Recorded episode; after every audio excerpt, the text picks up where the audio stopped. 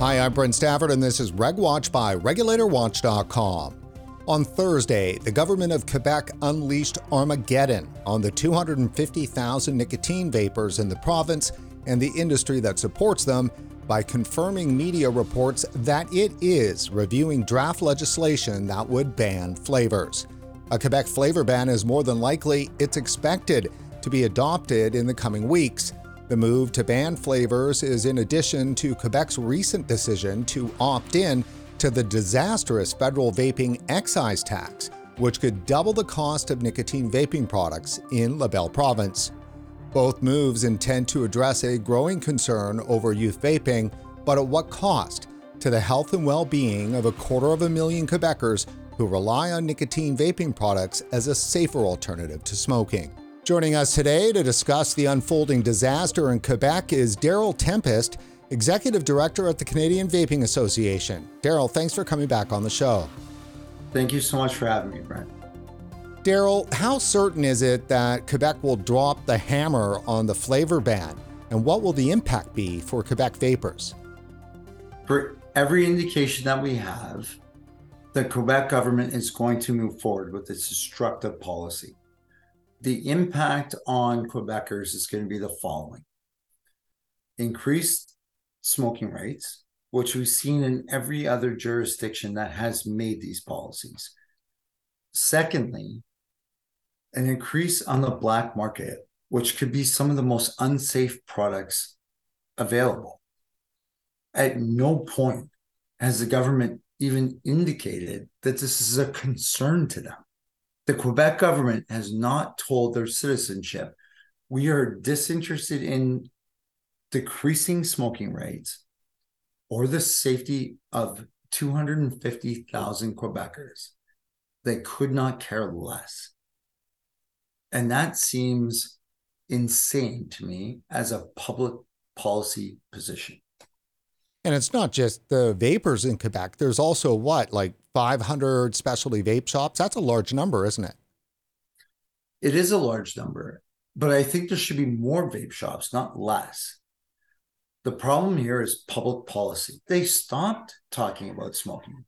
They picked a war on nicotine, and nicotine on its own, as you know, is benign, like caffeine. This is cheap political points at the cost of millions of Canadian lives. Does the Quebec government have to pass a law first, something new to implement the ban? No. They can literally just sign an order in council and it's done. No consultations. Darryl, back in December, the Quebec government announced that they were going to opt in to the federal excise uh, vaping tax which has been quite a disaster for the industry and vapers across the country. So if Quebec then, you know, doubles up on top of that, I mean, what's the impact going to be there? Increased smoking and black market. And that's it. And there's plenty of research that uh, that we've reported on uh, here at RegWatch from all across the U.S. that is demonstrating that wherever taxes on vaping products are increasing, what's happening is, is that smoking is increasing in teens and some very surprising results in areas where flavor bans have been implemented. And what's happened is there's been an increase in teen smoking, which is very worrying. It happens every time. It's predictable now. And if you look at the fact that the Canadian government has a representative like Mike Pesko, who's an economist, whose research papers have made it quite clear that these policies increase smoking. How is this not getting out more? Because of any modeling on earth, the one representative that our country decided to hire has made every indication about what you just referred to that these policies increase smoking and black market every single time. So we're not even listening and heeding the advice of the people that we ask to come into our country as experts. Where if you look at our legal case in New Brunswick, you have some of the leading experts that say these policies will kill your citizenship.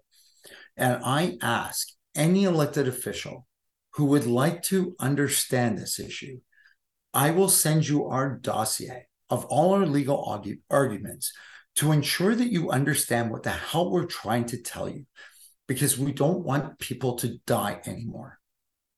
And I think that's the rage, Brent. I think that's why you're feeling everyone's outpouring on this issue because they're like, all we're trying to do is get people to stop smoking. Back in 2020, there was the report uh, from the National Director of Public Health in Quebec that listed seven key recommendations in that report, which went straight at vaping. Number one was a flavor ban. Number two was a nicotine cap to 20 milligrams per milliliter, and also, too, a limit on the amount of vaping liquid that could go in some devices. Number three was sales licenses, which, from what I understand, the Premier has said re- recently is not going to be an option. Number four is a decrease of vape shops near schools, which is probably a very good idea. Number five is to implement a provincial vape tax. Number six were regulations to limit other features of vaping products, which might appeal to young people. And number seven was to strictly regulate emerging tobacco free recreational nicotine products. So, Darryl, I mean, what we're looking at here is that there was um, a major, you know, move that was happening in 2020 that kind of stalled. I'm, I'm sure because of the pandemic, and it feels like they're just picking right back up again where they left off three years ago. I agree with that. And what's everyone in this industry is a victim of a crime, Brent. They've been let down by every institution in government, every single one because there is absolutely not a shred of evidence that any of these policies have an outcome. The only outcome that they have is increased smoking rates. That's it. And I've communicated that to every government possible, but they're not listening.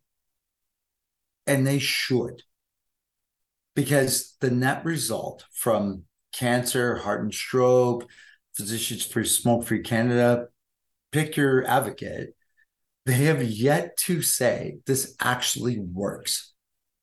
And until they stop selling birthday cake vodka,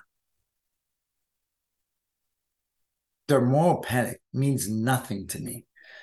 But the value proposition to vaping for this society is that we're going to stop people from dying. And Darryl, you say that it's a crime.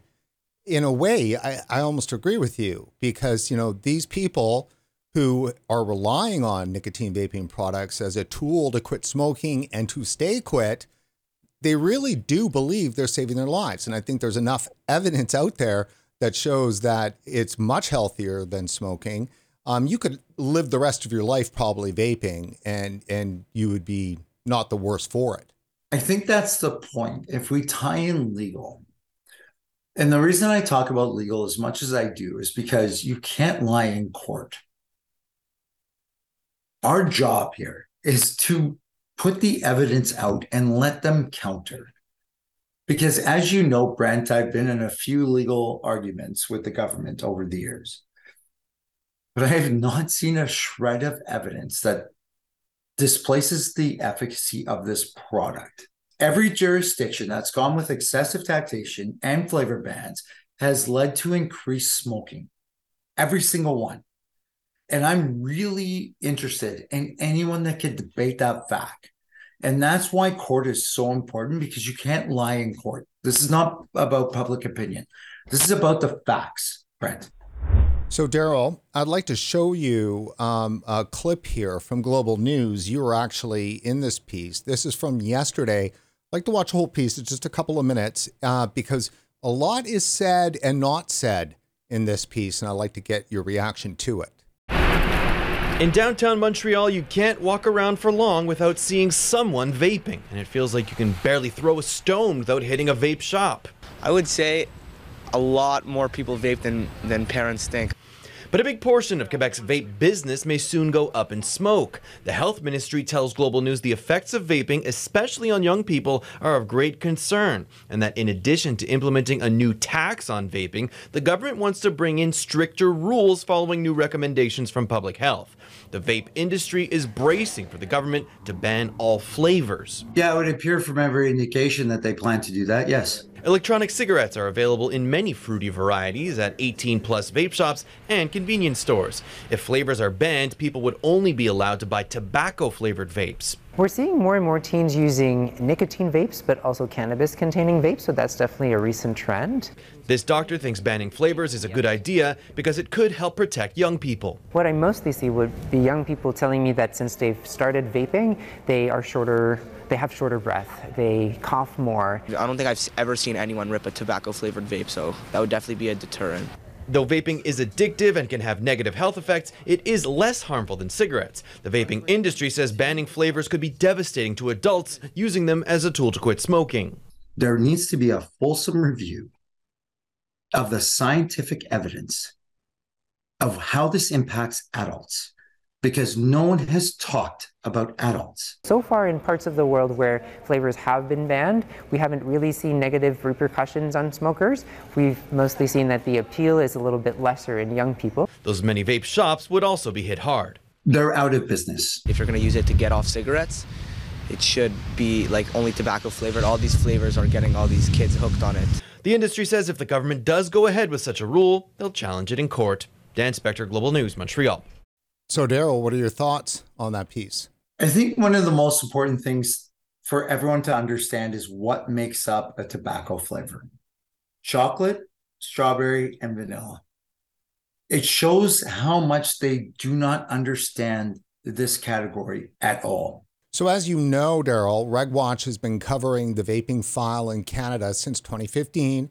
And ever since then, Quebec has been the most draconian when it comes to vaping. They've infringed free speech, they've demonized vapers, they've placed restrictions on vape re- retailers that are unheard of in the rest of the country.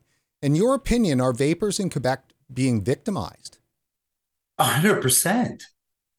But not just vapers in Quebec, it's vapers across the globe. Enough. The facts speak for themselves. And you know, Brent, that we have this legal case in New Brunswick. And I can honestly say to date, the province has not given us a scrap of evidence or an expert to debate anything that we're telling them, which is this is far less harmful than smoking. And it's insane to not understand that point or to explore it. When I say that the people in our industry and our consumers are victim of a crime, is that no one cared that their health was being improved. No one asked about it. Darryl, let's talk a bit about the people involved in Quebec's war on vaping. The ruling political party, the CAQ, is known to be a center right party. And the premier is Francois Legault, and the health minister is Christian Dubé. They are making the decisions today when it comes to this war on vaping. But the Quebec Liberal Party is also involved. They are the current official opposition. And back in 2015 and 2016, they were the governing party of Quebec when the first uh, draconian uh, regulations were unleashed. Uh, and so the Quebec Liberals really started this whole thing. And then now, just recently, in the last couple of weeks, a current Quebec Liberal Party ML- MNA called Enrico Ciccone had what could only be described as a fit in the National Assembly. He's a former NHL hockey player, sports broadcaster, and he's the official opposition critic for anti bullying. Darryl, what happened in the National Assembly with Mr. Ciccone? The only way I can describe it is that this person who started their statement with, I'm not an expert, set public policy for the sitting government as it relates to harm reduction for their citizens. And he did it by ripping off his shirt and trying to be a rock star. Sorry, he ripped off his shirt in the National Assembly. That is what is being reported. But the more important part is this should we not be listening to actual experts about health rather than some guy who played hockey and beat people up? That is not how we set policy in this country, and it never should be. No offense to the member, but read, understand this issue, and refer it to a group that can deal with this. That's the whole point, Brent. We've talked about the TVPA review together, right? The importance of having subject matter experts who understand this issue. Because no one cares about Ciccone or Darryl Tempest or anyone else. We need to get doctors in the room. And that doctor that you played in your interview, thank you very much for showing that because he's clearly does not understand this issue at all. And all they're looking for is a placeholder for their agenda. But their agenda ultimately is to keep people on combustible tobacco. And that's what you asked me about taxation, because I don't know what other conclusion to make at this point. So, as you know, we continue along the path of suing these guys.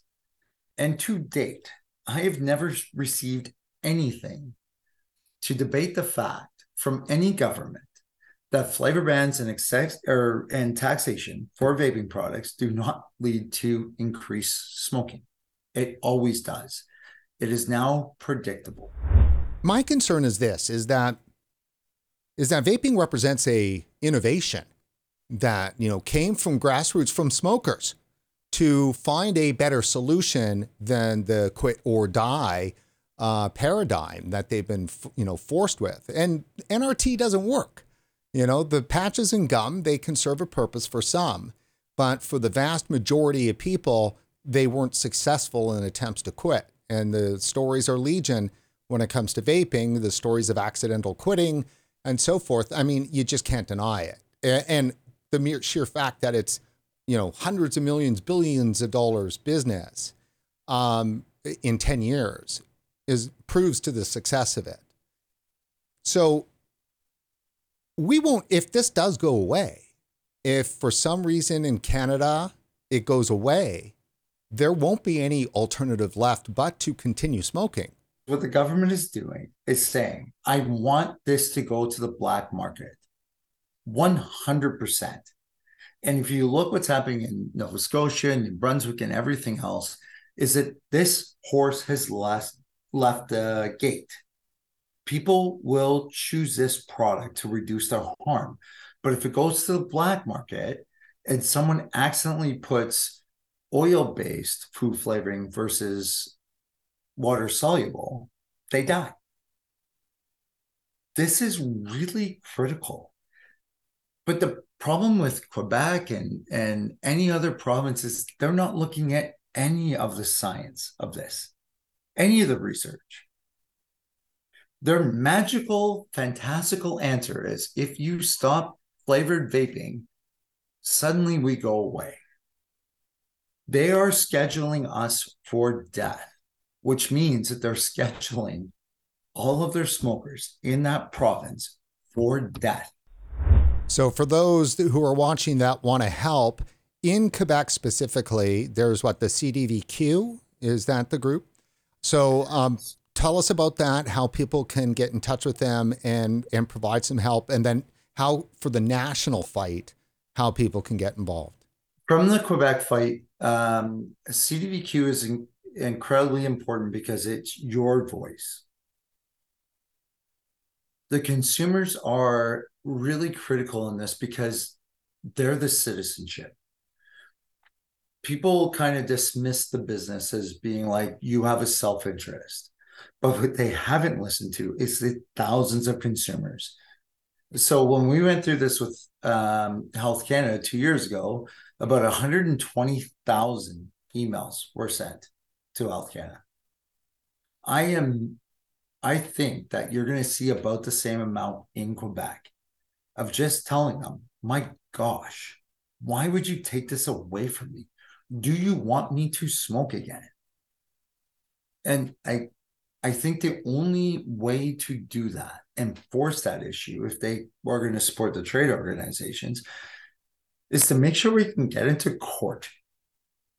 Because that's the failsafe. That is the last option. No one wants to do that. But we don't see a policy option in front of us because there's no way this government has indicated that they're willing to listen. We're stuck. We have to fight to make sure that the people in Quebec have equal access to safe products.